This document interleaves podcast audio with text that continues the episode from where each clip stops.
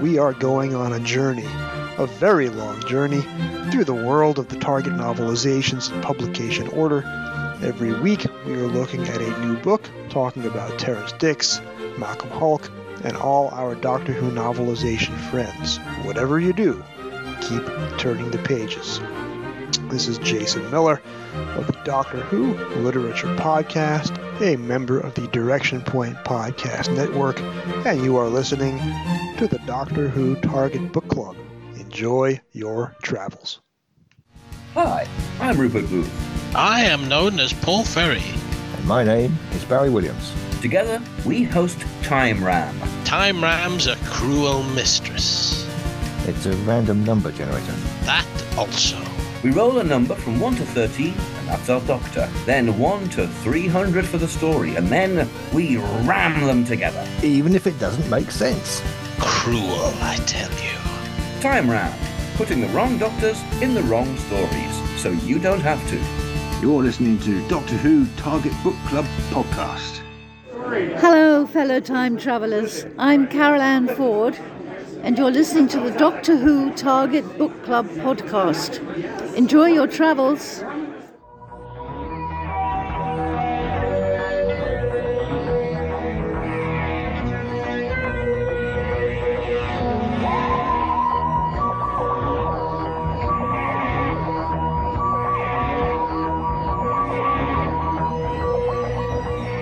Hello, fellow time travelers, and welcome to the Doctor Who Target Book Club, the book club podcast in which we undertake the massive project of discussing in story order all of the Doctor Who novelizations.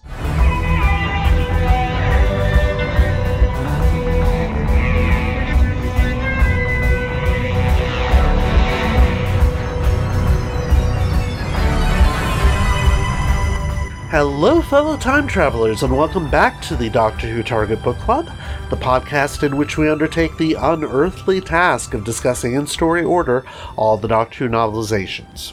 My name is Tony Whitt, and today we have an equally unearthly three person discussion panel, including our so called expert who's been a Who fan since 1979. That would be me. There's our intermediate level casual fan who's seen several episodes, but has not previously read any of the books until these podcasts, and this time it's the worthy Dalton Hughes. Hello, Dalton. Hello, hello. You didn't even have to try with that one. It was just right there in front of you. Yeah, I know. It actually worked. And finally, there's our semi novice fan, one who's seen little to none of the original series and has not previously read any of the books except for the ones we've done for this podcast. And this time around, it's the wise and witty Alyson Fitch Safreed. Hello, Alyson. Hello. If you like what you're hearing, check out our Patreon page at patreon.com forward slash DWTargetBC. Depending on the amount you give per month, you receive, among other possible goodies, stuff. I don't know yet. Just like giving to PBS. But not a Target book. Since we know you have so many of them, you keep them in an old junkyard where teenagers go to make out just to say thank you for being willing to help us stay on the virtual air. And as usual, we'd like to thank our regular patrons Bart Lammy, Rick Taylor, Toby Bengelsdorf, the Video Junkyard Podcast, the Doctor Who Collectors Podcast, Hans Wax, Stephen Pickering, James Sumnall, Dave Davis, Simon Painters, Joseph Milton Welling, and Louise Dennis. Thank you all. What a Thank bumper you. crop. Thank you. Mm-hmm.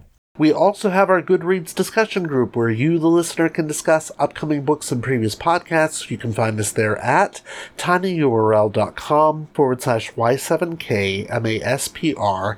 In fact, we expect you to. As a special treat for the 60th anniversary of Doctor Who, we are looking back at the novelization of the very first story, one which we have not discussed with this particular set of panelists before. Without further ado, here are some fast facts. Doctor Who and an Unearthly Child, adapted by Terrance Dicks from the script by Anthony Coburn that aired from 112363 to 121463, published by Target Books in October 1981. As of this recording in December 2023, this title is out of print, 128 pages. Our decision to revisit this book was a last minute thing, owing to various scheduling issues with our planned episode at Chicago TARDIS, which is why our normal group of readers will not have seen a Goodreads entry for this one in our Goodreads group, for which I apologize profusely. That being said, we didn't even have a Goodreads group back when we first recorded this one, so it really is like going back in time. Uh, our first episode was released on January 13th, 2017. So we're a few years away from having any sort of proper anniversary. Uh, We're not going to have our 10th anniversary until 2027, so we're a few years out for that. I'm just glad I didn't go with the original title for this podcast, which was targeting Doctor Who. Oh man.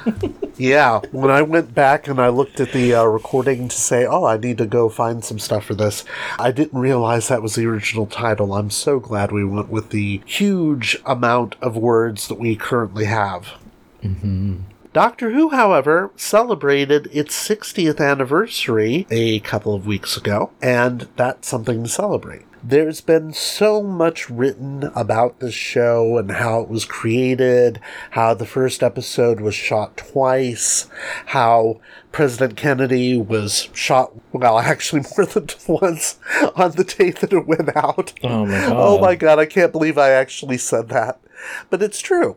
President Kennedy was assassinated the day before this went out. And so, the day that it was supposed to go out was the 23rd of November, 1963. Obviously, it didn't get the numbers it could have gotten, so they repeated the first episode before airing the second episode the week after. Hmm. That's the actual ordering of events. Wow. None of that was in the script, which is why it was all over the place. Because if I just stuck to the script, if I had not gone off target, then it would have been fine. So instead of spending our time in 1963, which I just fucking did, we're going to talk briefly about 1981, because that has to do with this book. In order to hype up Peter Davison's first season, which was due to start in January of 1982, producer John Nathan Turner got papal dispensation from the BBC to do a two month season of repeats called The Five Faces of Doctor Who. This was a big deal, as the BBC up to that point had not really rerun much of the show at all, and some viewers had never seen a Hartnell, Troughton, or Pertwee story, much less the very first one. JNT arranged to broadcast the four episodes of An Unearthly Child on BBC Two over the nights of November 2nd to November 5th, 1981. This would be followed by repeats of the Krotons, presumably because JNT hated the fans. I was just gonna say, oh my god. yeah. Of all the Troughton stories they could have chosen, well, that's just it. They didn't have that many Troughton stories they could have chosen Yeah. that were complete. They could have done The Dominators, but that was five episodes. Hmm. And I'm trying to think what else would have been complete at that time. Probably the War Games, but that's 10 episodes. Hmm. This this is a situation where they had missing episodes. Oh, yeah, plenty. I didn't realize it was that many missing. That it was just a Swiss cheese collection from Troughton. Yeah. Yeah. There, there weren't that many complete stories, and the Krotons was probably the only complete four-parter. And they were going for four-parters, you'll hmm. notice, because Carnival of Monsters was the one for Pertwee. Then they did the Three Doctors, presumably because you can't have enough Pertwee, and Logopolis, which had just aired. There was just one snag. There had never been a novelization of the very first story up to that point. In fact, many fans, up to that point, honestly thought The Daleks was the first Doctor Who story because David Whitaker, in writing his novelization of that story, introduced Ian and Barbara there. That was even the answer to the Trivial Pursuit question. Oh, what was the first Doctor Who story? Yep. Hmm. For the longest time, it was wrong in the Trivial Wow. Pursuit set because the answer to that question was The Daleks. The epistemology of a generation blown apart. Mm-hmm. Yeah. In fact, I should go and look in my uh, Trivial Pursuit set because it dates back to that time. So a lot of the answers are wrong. And I bet it's in there. Because of this, there really hadn't been much of a desire to publish a novel for the first one. Especially since many consider only the first episode and a few minutes of the second episode to be actually worth anyone's time. As soon as they get to the cavemen, most people tune out. So John Nathan Turner contacted the Target editor at that time, Christine Donougher, in July 1981 to discuss doing a novel of the story in time for the repeat.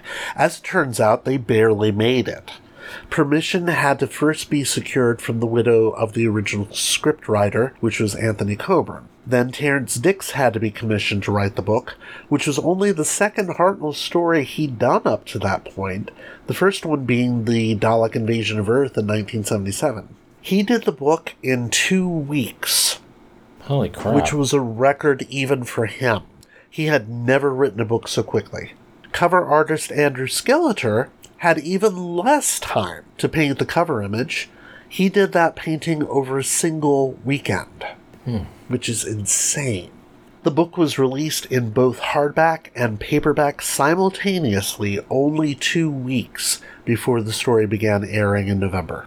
Since then, this book has been translated into two other languages as Doctor Who Entre en Scène in French in 1987 and Doctor Who und das Kind von den Sternen in German in 1990.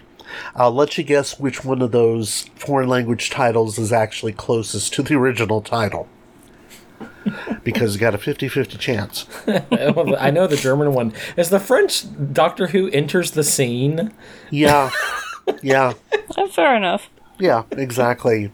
Doctor Who arrives on stage, essentially. Yeah. Oh my god. To date, no audiobook has been released, though there was going to be. Former Target editor Nigel Robinson wrote a new audio version of this, read by William Russell. They completed it. Then it got canceled when AudioGo went out of business. The recordings are still out there, unreleased. They have not even been heard by Nigel Robinson himself. Oh wow. And this is all due to a certain person that I'm going to talk about now. Because that same person is the reason why this story cannot currently be watched on streaming services because Anthony Coburn's son, Stef Coburn, has turned out to be as close to a Trump supporter as anyone can be and still be British. He has denied permission to the BBC to use the first story, saying that his father would, quote, be outraged at what generations of progressively more corrupted BBC filth have done. And he doesn't want to edify the public with this content? I guess not. He, he doesn't think it will reform us? No, he apparently doesn't. We're beyond reformation. exactly. So if Stef Coburn is listening to this episode, fuck you. That is all I have to say about that. I thought that Unearthly Child had aired on the Pluto Doctor Who channel. It did, but he revoked all of the permissions. It, it may still be on Pluto, but that may be because it hasn't timed out yet. Hmm. Mm-hmm. That could very well be it. Because I've seen a few minutes of this. It could still be on Pluto. It may still be on Tubi because I've noticed that Tubi actually has all of them, but I haven't looked to see if Unearthly Child is there. Tony from the future here. I have just checked on Tubi, and it indeed is not on Tubi. As a matter of fact, they list the Daleks as Season 1, Episode 1 thus continuing the long standing history of misinformation because of the radical right. Anyway, back to your podcast. Oh, well, that's interesting. That was several months ago, and quite frankly, reading this, it could have been any part of the story. It's Barbara and Ian screaming in the woods, so Yeah. it really could have happened at any time. Yeah, that's true. So, let's have a dramatic reading of the back cover. I so rarely do these anymore that I'm going to take the honor this time, so why not? Mm-hmm. First publication of the very first Doctor Who story, in yellow letters. A strange girl who knows far more than she should about the past and the future. Two worried teachers whose curiosity leads them to a deserted junkyard, an extraordinary police box, and a mysterious traveler known only as the Doctor. A fantastic journey through space and time, ending in a terrifying adventure at the dawn of history. Doctor Who and an Unearthly Child, the beginning of a legend. And that's it. Yeah, Interesting. Not the greatest back cover, that's for sure. Well, but they've already sold it with the front cover, first publication of the very first Doctor Who story. That that is a pitch. Yeah, that's true. And I was just about to ask what your first impression was, Alyson, so I assume that was one of the things that impressed you when you first saw it. Well, and I actually really liked the illustration because the impression I got was maybe the original TARDIS in a prop warehouse somewhere. Yeah. Y- yeah, Which I think it's, I assume it's supposed to be in the junkyard, but it, I actually thought it was nice for a 1981 publication of a 1963 story, or a 1981 adaptation of a 1963 story. Andrew Skilleter was actually working from a photo from ah from a, a pu- publicity photo from one of the stories, but I don't know which one. But it, it wasn't from the original story. Vastly preferable to most of the selections they could have made from the caveman portion of the story. Yeah, this is true. But it is interesting they didn't go with any of the cast. There's no picture of Hartnell or, or anyone else. No, no, because they wouldn't have done that. I know for a fact what they did for the reissue, which I believe is 1991, for the blue spine covers, as they're called, because Virgin re released almost all of the Target novelizations in the early 90s when they took over the imprint. And they commissioned specially new artwork, and the artwork that they did for that cover is really lovely and it features the doctor and Susan, and their faces are kind of mashed together a little bit, like two halves of the same face. Mm. I thought you meant like a prom photo. No, no, no, God, no, no, no, no, no. In fact, if you do a Google search for Doctor Who Unearthly Child book cover, it'll come up, and it's actually quite nice. Dalton, what was your first impression when you first saw this? Well, I do remember you sending this to me because I asked you to two or three years ago. Yes. And I did read it back then, and so I don't quite remember my my first impression of that. I just remembered thinking, "Hey, I wasn't on those first two episodes, but I'm invested in these early Who stories in a way that I never thought I would be. So I need to read this." And so I I'm pretty sure I read this one, and I'm pretty sure I read the Daleks as well. Yes, you did. So I, I will say, uh, revisiting this, maybe this isn't my first impression, but my my revisited impression is that it made me appreciate Ian and Barbara. It made me appreciate the first Doctor, and it's since we are doing this kind of for the 60th anniversary, and like all the anniversaries, they they are a way for us to kind of look back at, at the series and kind of see the things that we enjoy about it and pick apart things and yeah ha- ha- having been kind of in fifth doctor mode for the past few months now it's like oh right yeah hartnell's doctor was a character just the way that Tom Baker's Doctor was and, and Davison's Doctor were. It's just, I'm not as familiar with it, but having read all of the the majority of the stories from the first Doctor up through the fifth Doctor now, it, it's nice to, to be back here, I guess. Yeah, yeah, absolutely. Something that we noted when we did our panel at Chicago TARDIS, Larry Van Mersbergen and I uh, did that panel, and that episode just got released today. So, listeners at home, we are recording this on the night of the day that I released that episode. So if Dalton and I are discussed in a, a dark light on that panel, we don't know about it yet, and we're still friends with Tony. no, you weren't even mentioned. Oh, are you kidding? yeah, no one even knows about the two of you. No, that's I'm kidding, of course. But what we noted on that panel is that of all the Doctor Who novelizations where the author went off script and changed the story, and usually for the better, it was a Hartnell book, Mm-hmm. more often than not. That was almost always the case. yeah. This is not one of those books. Fair enough. Yeah, I, and I'm not saying that Terrance Dicks didn't make it better. I'm just saying he didn't change it. And remind us approximately what year did Terrance Dicks start writing these novelizations? 1974, when, whenever the novelization of the Auton Invasion went out, And when was his, his last one? That would have been, we've already read it, in fact. I think it's Space Pirates. Chronologically, anyway, we have not read our last Terrance Dicks book. I I ask because chronicling Terrance Dicks' fatigue with these stories is something of a an off, off-label hobby that we've had here. He Yeah. doesn't seem tired of it yet. No, he's not. I'm actually surprised that it was as far into his his Doctor Who adaptation career. Yeah, he still has a few novelizations after this, not nearly as many as he had before it. Mm-hmm.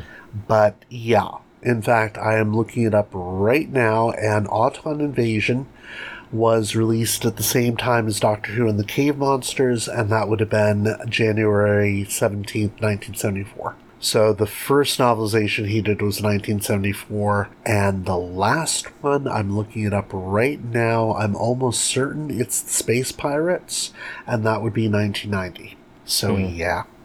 I, I want to double check that though because something is nagging at the back of my head and saying, You fool you. It's not the Space Pirates, but it looks like it might be, unless. But you answered my question. This is about halfway through. Yeah, yeah. Planet of Giants was January 1990, and Space Pirates was March 1990. So yeah, I was right. Space Pirates. Hmm. This is kind of smack dab in the middle of his novelizing, though he's going to do fewer and fewer as the 80s go on. It's Yeah. not a last hurrah by any means. Certainly not that. Well, I think we've talked about this before too. Like the later we get, a lot of them are written by the actual story writers, correct? hmm Exactly. Yeah. they couldn't do that with Anthony Coburn because Anthony Coburn and ah, I gotta look this up now. I should have had wow, this that was kind of ready. yeah, sorry about that. It's just I. That's right. That's your your other personality has to look this up right now, and he'll be back with us shortly. Um, Anthony Coburn died in 1977 at the age of 49. So yeah, Well, and is it in the late seventies where the books come out as the episodes air? yeah, yeah. It was right around that time. But of course, as we said, nobody really had much interest at all in novelizing this one because there was a perfectly good novelization of the what everyone thought was the very first Doctor Who story, which was the Daleks. And in some ways, it is somewhat better written. it's certainly a better story. I was going to say, yeah, it's definitely a better story. Yeah, Um, it's absolutely a better story, which is why most people look at it and say, ah. So this is this is like the pilot that everyone wants to forget about before the show really kind of gets its legs. Well, here's the interesting thing. That thing that I said in our introduction, and I said only the first episode and a couple minutes of episode two are worthwhile to people. Mm-hmm. I- It's because the pilot, the first episode, is great. As soon as they encounter the cavemen, that's when the story kind of falls apart a little bit. And not falls apart, it just loses some of its steam and interest. It's right up there with that uh, caveman episode of Fantasy Island in terms of uh, historical rigor, I think. Yeah, yeah. Anthropological quality. Yeah, exactly. And I have recently watched a YouTube video where somebody sang the praises of this entire first story and said, yes, even the caveman stuff is important and interesting. And sure enough, it is. I mean, it does set up the character of the Doctor as.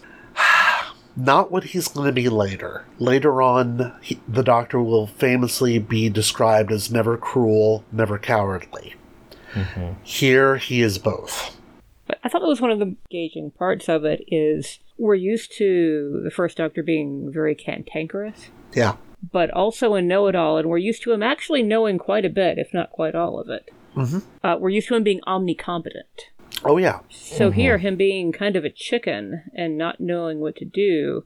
Well, we are used to the Doctor bluffing that he knows what to do as he tries to figure out what to do, but he usually does a better job than this. So that that was that was interesting. Like Dalton was talking about, sort of try, finding the feet of the character. Yeah. Mm-hmm. And he seemed a little gentler, like you're saying. Like we're used to the first Doctor being such a curmudgeon, and he's kind of that way with Ian and Barbara at the beginning when he's worried about them coming into the TARDIS and figuring him out. But then as the story goes along, yeah, he's a little gentler. He's a little unsure. And something I thought was interesting, if I'm remembering correctly, Terrance Dicks describes the first Doctor as having an open face, Yes. which is what we get for the fifth Doctor. Yeah. and so I was it? like, that's unusual, but okay. Oh, just wait till we get Terrance Dicks' first description of the Sixth Doctor. Because it was noted in no less than Doctor Who magazine that it sounds a little too much like the description that he does of Tom Baker. So yeah, these stock descriptions only go so far. And bear in mind though, this is only the second time he's ever had to write a description of Hartnell. Mm-hmm. Dalek Invasion of Earth, it reads much the same way. And also his, I'm, I'm gonna call it, I'm gonna say his animus towards Barbara Wright is also present in that book, but to a lesser degree, because he does not seem to like Barbara too terribly much. She screams too much, but I assume that was in the episode. It was.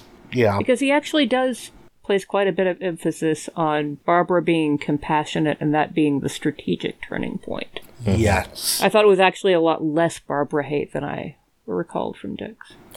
Yeah, I think I was reacting to it a lot more because when we first get a description of her, he's taking some of what we think of as her strengths and presenting them as negatives. I thought he was talking about how she was perceived as others. She would be described as, you know, a schoolmistress, but it, I think he says something like it's somewhat unfair to to look at her that way. Yeah. Maybe I was just so bracing myself for Barbara hate that I thought it was much more pleasant than I expected. Well, in the first chapter, he does say that Ian and Barbara are only friends because only Ian can see the kindness beneath Barbara Wright's rather severe exterior. So it's like, okay, he's at least saying there's kindness there, but, uh, well, she is, to be honest, she is kind of like that in the episode.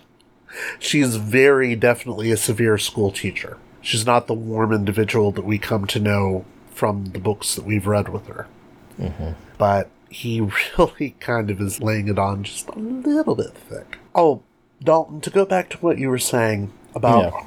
Hartnell's character, or rather the doctor being kinder and gentler somewhat here. Yeah. That was deliberate, especially in the first episode, because there is an unaired pilot episode. Mm. And it is Okay. available now on DVD and presumably on Blu ray somewhere. Oh, oh, that's right, it's not on Blu ray, but it is on DVD. And in that unaired pilot, the Doctor is much more harsh, and Susan is much more unearthly, to the point of being downright alien. There's just no point of comparison between her and the Susan we end up getting.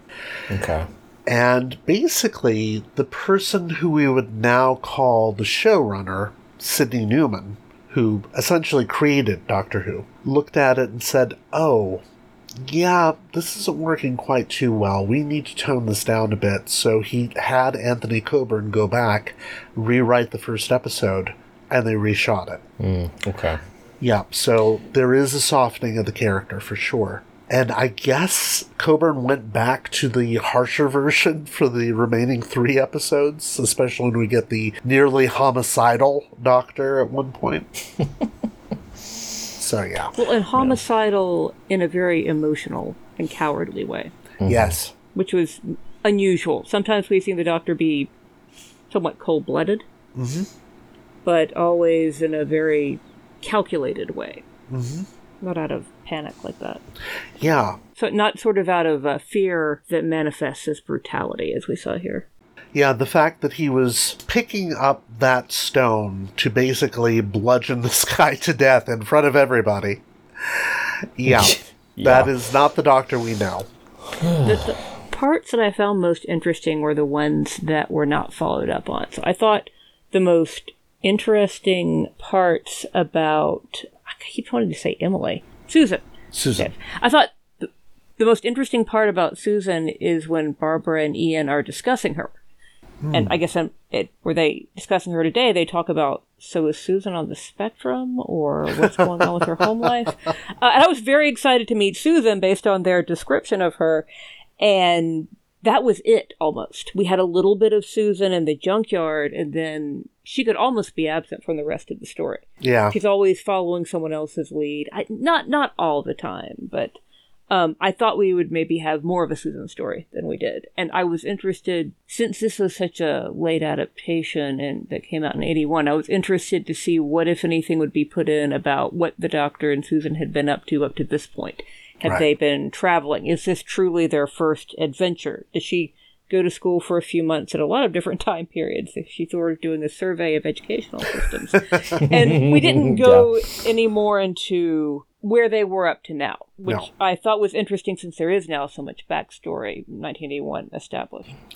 Yeah, I think part of the reason why you were expecting more Susan in the story is because the book is called An Unearthly Child. Mm-hmm.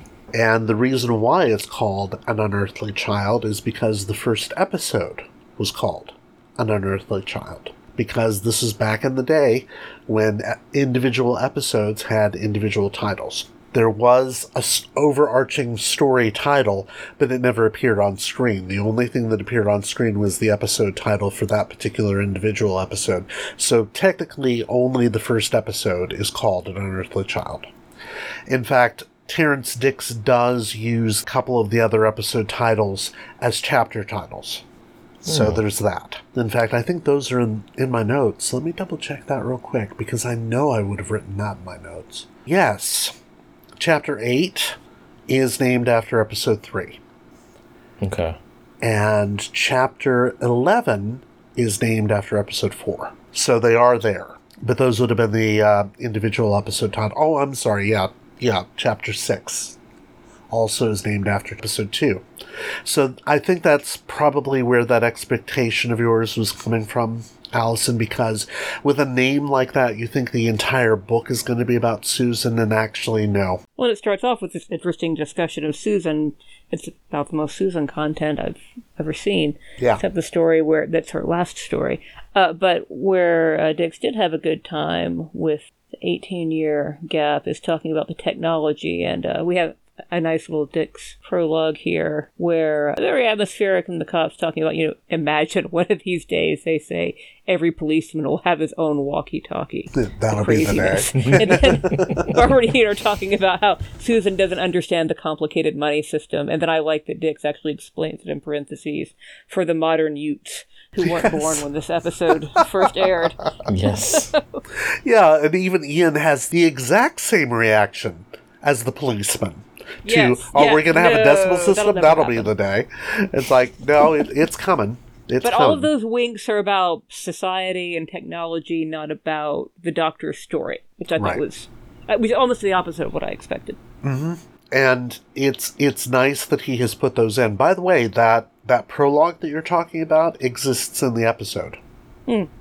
Except, of course, we're not privy to the policeman's thoughts. I love the fact that Terrance Dicks actually doesn't name the policeman, but he does give him this nice little motivation for going into the junkyard. And then we find out later that, oh, those two school teachers disappeared, and so did the police box. But that couldn't happen. There could be no connection between those two events, could there be? And it's like, yes, yes, indeed, there was. Mm, Actually, Yeah. What else did we like about this novelization and story? The Doctor has been gaslighting Ian from the very first scene. and lightly and sometimes heavily verbally abusing him. I didn't realize that that dynamic was established immediately. Sometimes he takes time off to gaslight Barbara, but usually just very on task to uh, demean Ian and uh, make sure that he questions the evidence of his eyes. I, th- I th- yeah, from early on, the doctor feels like Ian is more of a pushover than Barbara, so he can be a little meaner to him. Barbara's Barbara's the one that's going to bite back if he's mean to her, and Oh, Ian's yes. just going to take it. Well, So- that Barbara is wise enough to not go at him without having all the cards, Yeah. whereas Ian doesn't always think through uh, his challenges. Yeah. Yeah, exactly.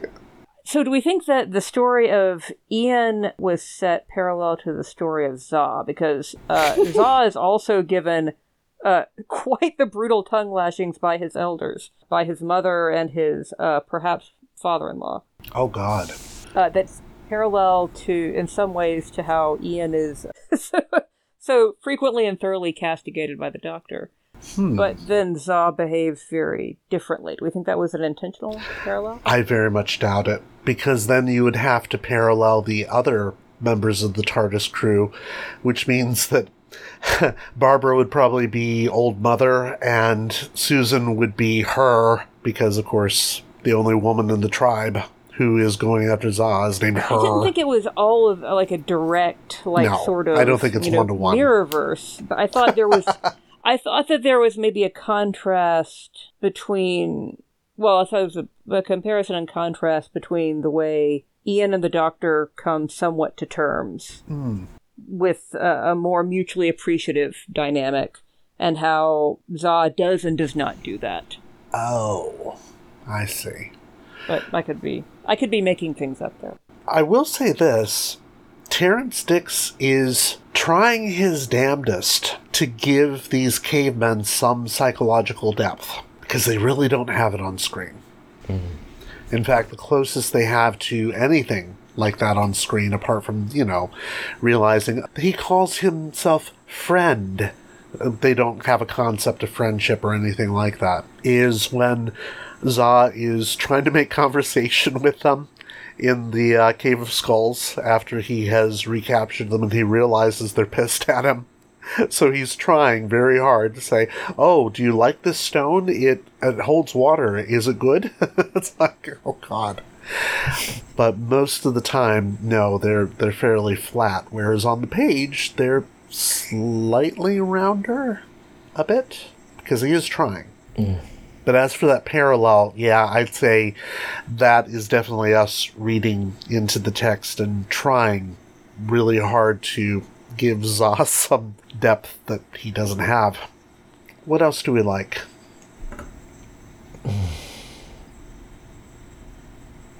Oh wow, that's a long silence. Sorry, my brain, uh, my brain is. Uh, No, I get it. I Yeah. get it. I I love the fact that Terrance Dicks is giving the reason that Ian and Barbara eventually follow Susan, but he's not addressing the fact, and this is probably us looking at it through a 2023 lens, that that would be an HR nightmare. Holy shit. Yeah. It's like, we're curious about the student. We're just going to follow them home. It's like, what? That doesn't seem strange to me at all. For Really? really any time before maybe 1990.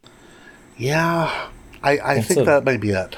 It's a very current thing because, yeah, I feel like I remember hearing about parents getting house calls or house visits from teachers. Well, and even now, quite frankly, the way it usually works is the lower income the student, the more likely that even if the parent doesn't want that house call, uh, they really could do anything to stop it. Mm-hmm. Yeah, Um, that's true. So uh, that didn't seem strange to me. Okay. That they're worried. Okay, wait, does she really live in a junkyard? Is she okay? She live like in a shed? Is there a vicious dog? Is it? Well, but it actually, in context, it all you know they're talking about her having these challenges, but what? Oh, maybe she is homeless. Maybe maybe she needs services. Maybe she's not in a safe place. Maybe. May- Maybe she's in the wrong district. That's actually just it's exclusively American concern. Oh. what if she? what if? What if she's sneaking over here and stealing a better education? but she doesn't have the property taxes to buy or rent here. Oh Yeah. God, that sounds like the sort of script that Stef Coburn would write rather than Anthony Coburn. I actually enjoyed the whole part uh, that was in and around Coal Hill uh, because it did actually seem like Ian and Barbara were pretty fully formed as we came to know them. Oh, yeah. it was a doctor who seemed very different, Oh yeah, oh yeah, and so I thought that was the most fun part. yeah, and that has been noted that the first Doctor becomes the first Doctor that we know about partially halfway through the Daleks. And then you get the Edge of Destruction where they're all at each other's throats. And by the end of that story, he's where he is going to be for the next couple years. But then we get Marco Polo, and that story is missing. So we don't really get to see that development. We get to hear it, but we don't get to see it. And personally, I don't like the, uh, as Dalton already knows, I don't really like the novelization of that book.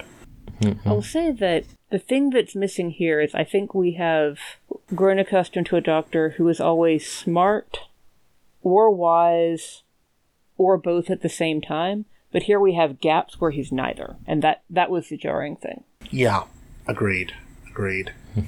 That and the smoking. Uh, It's 1963. Yeah, but it. I, I mean, obviously, this encounter of all things would be enough to put anybody off smoking a pipe because, like, oh, I don't want to get clubbed by a caveman again. But Yeah. yeah, the doctor's smoking a pipe, and then we never, ever see him do it again. Hmm. And I honestly would have thought that Terrance Dicks in 1981 would have been a little hesitant to depict a character in a children's television show, even from 1963, smoking. Really? I, Yeah, I once um, again feel like not fully forming a full sentence there, but once again, I think he'd be fine for the next 10 years. Well, here's the thing. It's going to be a controversy in a story that's coming up that we're going to be reading. Or rather, it's going to be a controversy in the televised version. Because it's not going to be in the novelization. Or rather, I don't think it is.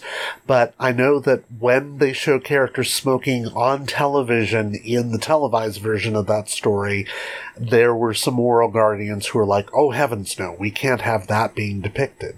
So it's the very beginnings of the sort of thing where we have the warning on screen these days if someone is smoking, there's actually parental warning about it. It's like, seriously?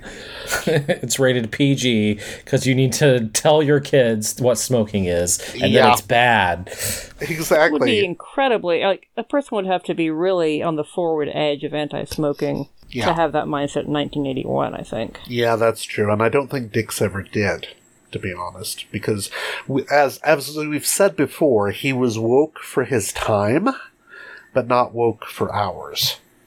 So he would have been considered progressive by his own lights, but not by ours. So that's probably why that's there. That and the mention of the Red Indian Oh God. in 1981. The Savage, was it? Yeah. Oh yeah, No, he says Red Indian. he yeah. said Red, Yes. Red Indian. Yeah.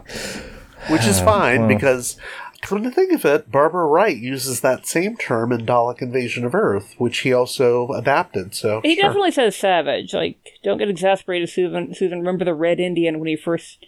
When Yes. he saw his first steam train, his savage mind probably thought it was an illusion too. And I was thinking, okay, everyone alive at that time when they fa- saw the first steam train yes, probably had a hard time unless it had been explained to them ahead of time what they were going to see with uh, sort of integrating this new experience with a new thing on the earth. But this is something he definitely picks up on later. We have the word savage over and over again. yes, You know, And they never think it's illu- an illusion. yeah. That's actually something that the critic on YouTube who praises this story talks about. He says in that very first episode, the doctor is seeing Ian and Barbara as savages. Then he travels back in time and sees what savage humans are actually like, and he comes to think, oh, these humans aren't half bad after all, because I've seen what real savages are like. Yeah. It's oh man. It's almost too subtle for this story because this story, much like the doctor after he is smoking the pipe, just knocks you over the head mm. with most of its stuff. Yeah. But yeah, what did we dislike? I will say it was going going back, having read lots of later stories, seeing the doctor be so willing to just like give prehistoric people fire. Mm-hmm. and like uh, current doctor would be like no we're we can't do that that that'll change the course of history that'll be we're interfering too much but just seeing the doctor just be like yeah give him fire But some Yeah. of them already had it. Like Za's late father had some kind of technique they that's hinted was much like this one. Yeah, they had it previously, so that's that would probably be answered now in that way that the tribe did have it before. Yeah. They just lost the secret of it. but but but again like yeah they lost the secret of it so they don't know how to do it. So instead of them rediscovering it themselves we're just going to give it to them. We're just going to show them. Yeah. which is kind of yeah, going going against. But but again like this is this is the first story. This that kind of rule as as we've seen too it's it always kind of depends on the doctor's mood. Mm-hmm. Because sometimes he doesn't care if he's fucking around with history or Right. interfering too much. Sometimes it's whatever. So, uh, yeah, that that was just interesting to see for for the first story to it just be yeah kind of thrown out the window like nah whatever give him fire. Well, also bearing in mind the educational remit of the series at this point, Mm-hmm. they're still trying to be an educational program. Yeah. So the thrust of this, despite the fact that it is historically inaccurate, would have been that you know early cavemen had to discover something like this, and uh, or else they would starve, they would die. So it's still kind of there. Of course, then you notice that Dicks does have the bit where he has Ian noting, "Oh yeah, there are no dinosaurs. Of course there aren't." It's like, yeah, because that still would have been thought of as a thing, in 1981 by some.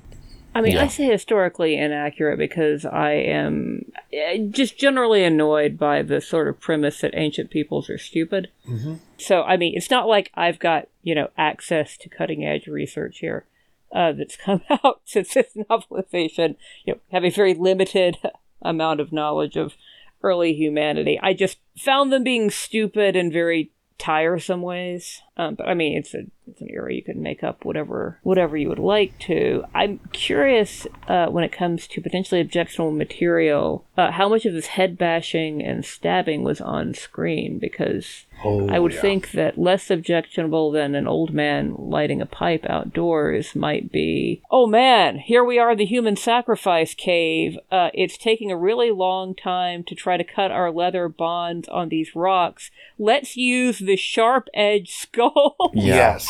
of the previously sacrificed. Later, we will Yes. smear them in animal fat and light them on fire Which to they scare do. the primitive. So uh, this seemed like it would be a, a somewhat graphic story on screen. I'm guessing uh, Dicks played that up a little bit. It, it it's somewhat worse on screen because Okay. Susan discovers the whole. Well, Ian comes by that whole idea of making the tribe think that they've died and they're ghosts.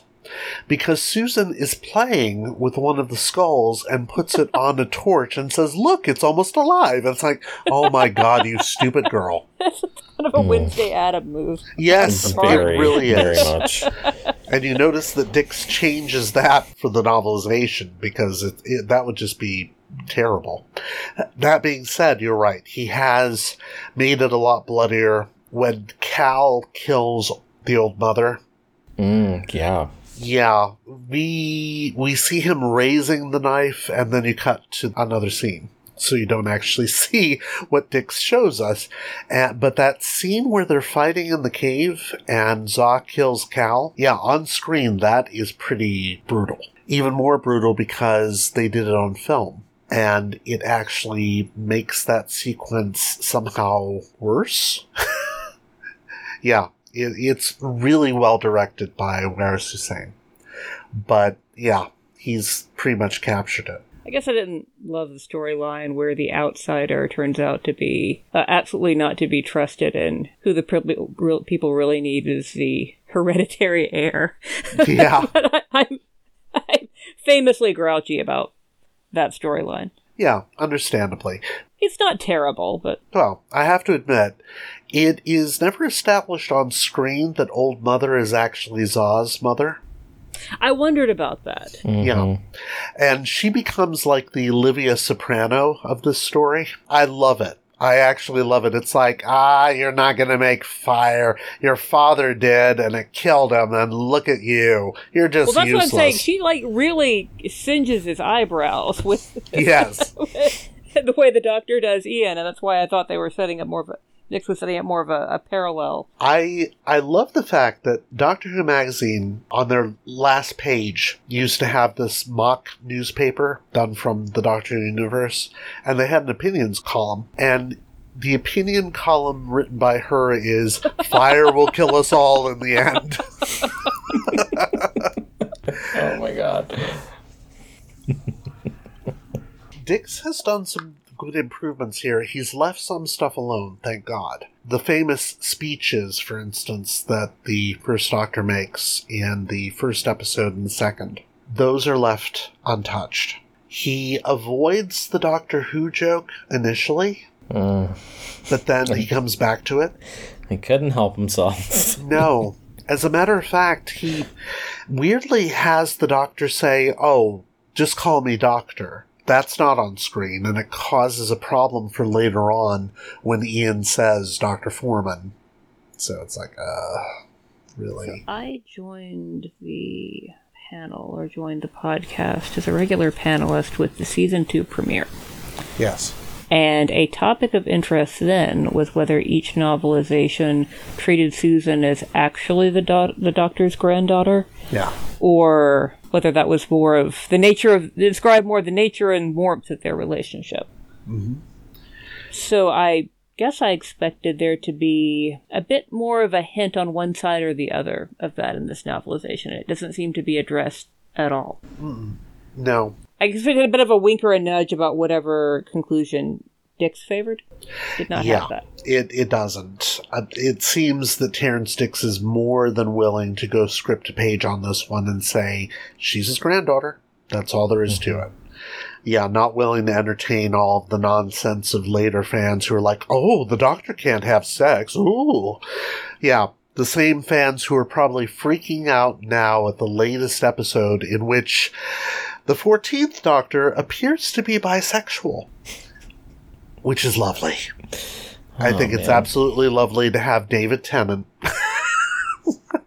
deliver a line which is unambiguously calling another man hot and then saying, Ooh, is that who I am now? and having uh. Donna Noble respond with, Oh, sunshine, I, I think we could all tell. it's like, oh my god. Oh my God. Yeah, it's absolutely brilliant. But there's there's a subset of fandom that just cannot a- admit to the fact that the Doctor had a child who then had another child and had a granddaughter. even if it's not a biological grandchild, like she could be an adopted granddaughter. She could have a close relationship. They could have been together so long that the age difference is just enough for her to call him grandfather. Like it doesn't have to be anything biological at Yeah, all. yeah, and and I think the only reason stuff like this comes up is because of, for instance, that line in the novelization of the Five Doctors where she calls him Doctor rather than grandfather, so the Dalek can overhear it. mm-hmm. Yeah, I, th- I think that's yeah, and we and don't even get me started with the whole Eric Saward Lady Lauren theory because Jesus Christ, we don't want to get all too terribly fan wanky on this podcast. Oh, one nice thing about this novelization is that it's not full of obscure references and winks about later stories. It is as straightforward as the original. Hmm. The, the, of what I know of the original. Um, I talk a big game here but I know the original, and of course, I've only seen a few minutes of this episode. And I thought that was actually a nice way to do it. Yeah, Instead of mm-hmm. trying to sort of dot every I and cross every T about how this story fits into the intervening 18 years of stories, I thought that was a good way to do it. yeah, I, I would say he might have overcommitted to that approach. He could have done a little bit more of a wink and a nudge, but it's, it's a viable choice. there is one, and it's a very good one, and it's mm-hmm. in chapter five. That Susan, when she sees that the TARDIS has not changed, says that the chameleon circuit is faulty, and Is that okay? Yeah, that makes sense. because Chameleon Circuit had not even been called that Hmm. until Logopolis. Did they talk about the concept in that first episode that it should blend in? Oh yeah, And but they never. Okay. But they never called it Chameleon Circuit. Yeah. It's not called that until 1981, so that's Dicks very definitely saying, in 1981 we call the Chameleon Circuit, therefore in the story she will call it the Chameleon Circuit, which is, yeah, it's just fan wankish enough to really please the purists, which is Yeah. fine. Uh, the other nice fan wank is uh, Ian's parenthetical thoughts. You know, Grandfather knows, sobbed Susan. You know, you mustn't blame yourself. And in parentheses, why not? thought Ian sourly. The old fool's quite right. It's all his fault. right? there are two or three of those in there that I thought were uh, fan service I enjoyed. Oh yeah, Terrance Dicks loves his parentheticals, and he's really in love with them in this particular one, which is perfectly fine by me because we love our some parentheticals, especially if it's Ian being bitchy towards the Doctor, which he doesn't get to do all that often. There are a few changes I don't like. Barbara gets the line, this place is evil, rather than the doctor getting it. I don't know why that bothers me, but it really does. But there's not much in the way of change here which is fine. That's what mm-hmm. you want with a novelization of a story that the kids are going to get to see in two weeks. but you do want it to be there so that for those very few people who do not have VHS recorders yet, this is what they're going to look back to. Wait, in 1981? Yeah, 1981. Yeah, they were still ridiculously expensive in Okay, I was going to say, 1981. I, I don't remember knowing of an individual having one until like 1984, so was, okay. Yeah. I'm sorry, I thought you were saying it was unusual to not have one in 81. I was going to say. Yeah, I was saying it's unusual for it because BBC Yes, Video yes. wouldn't re- wouldn't release the very first Doctor Who story that they released on video until '82. That, that actually surprises me that it was that early. Yeah, I I need to double check that because I'm almost certain that um, Revenge of the Cybermen. Hang on a sec. I don't usually have to do this very often during the recording, do I? But this time I'm having to. 1980. Oh? I got it wrong. Well, motherfucker. Yeah, I got it wrong. 1983. Still very early. Yeah, I was a year off. But yeah, uh, there would have been very few people that would have had a video recorder in 1981, and probably just as few who would have been able to watch the entire four part story as it was being re aired on BBC Two, though the viewing numbers for that repeat season were very good. Anything else we want to say about this particular book?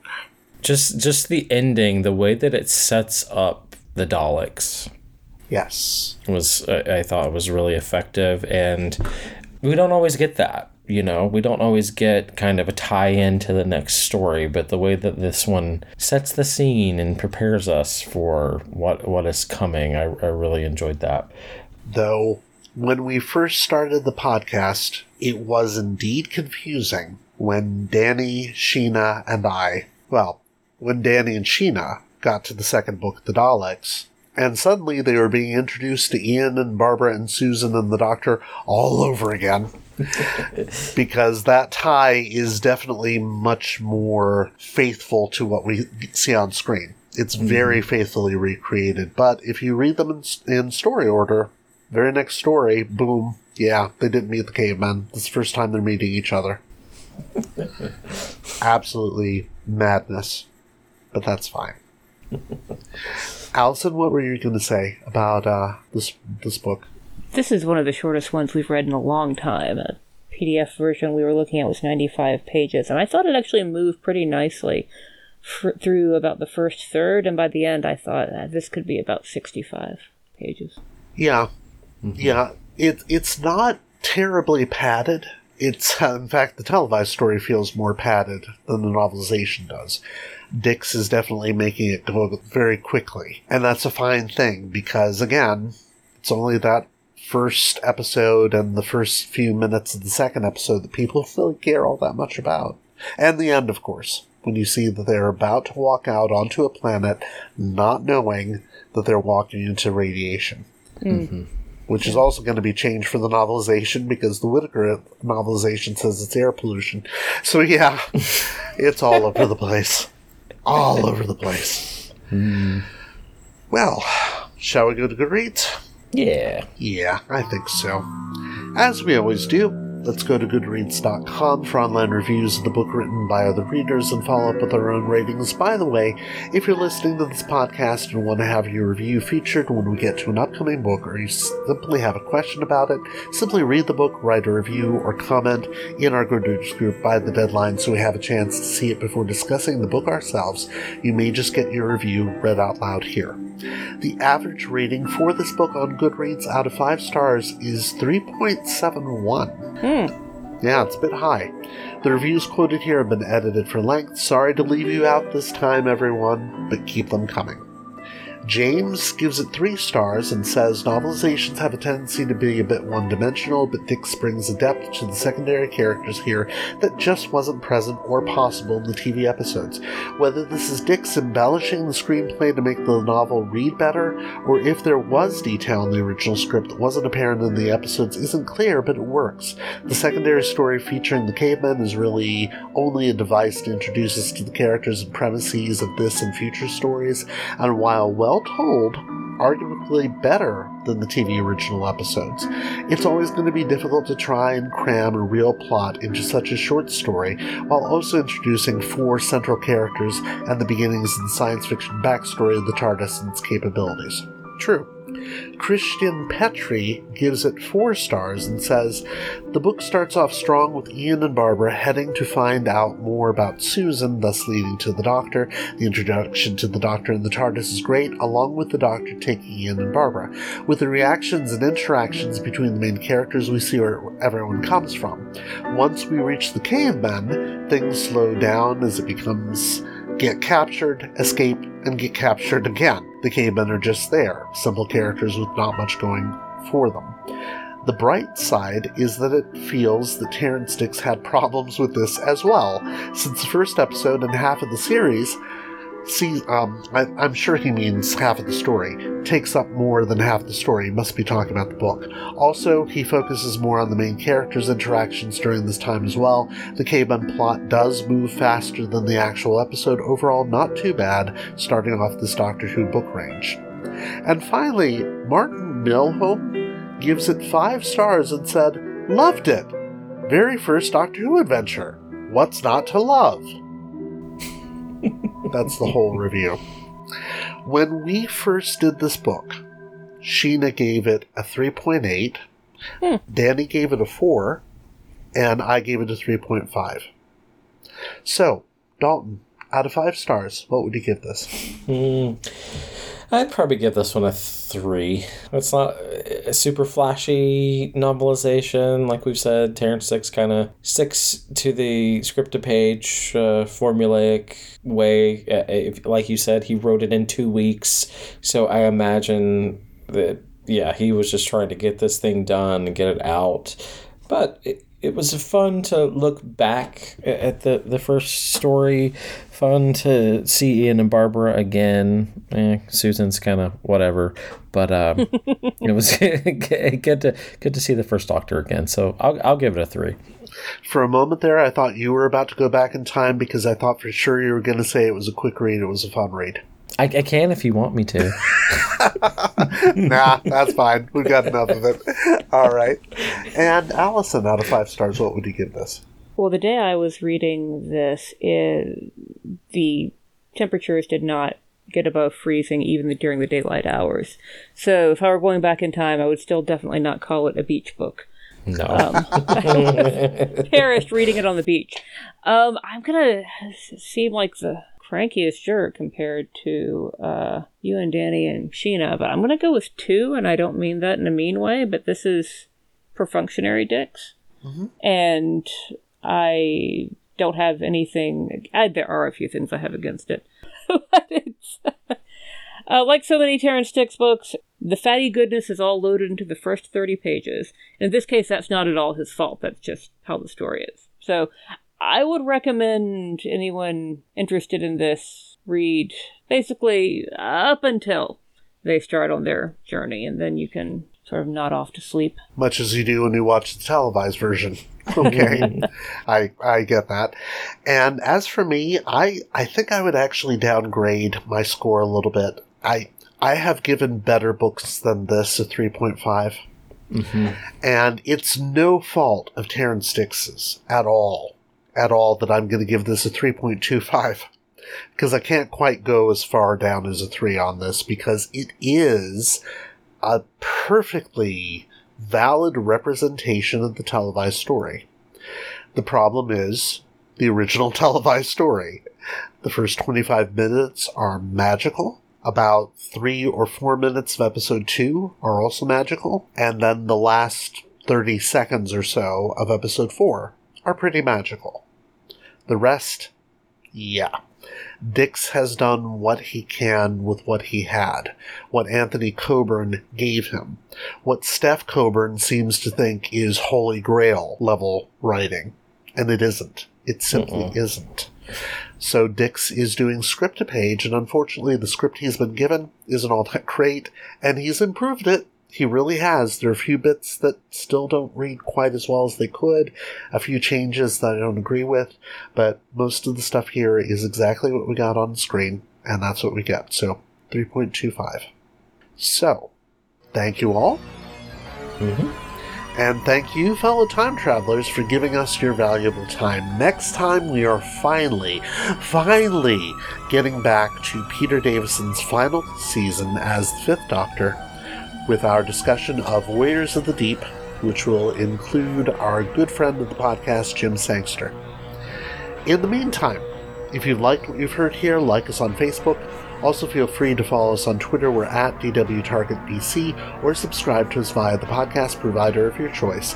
If all else fails you, and it inevitably will, email me directly at emperadalek at gmail.com with Target Book Club in the subject line so I don't ignore it. Thank you very much for listening. Stay safe and enjoy your travels. Bye-bye. bye. Bye.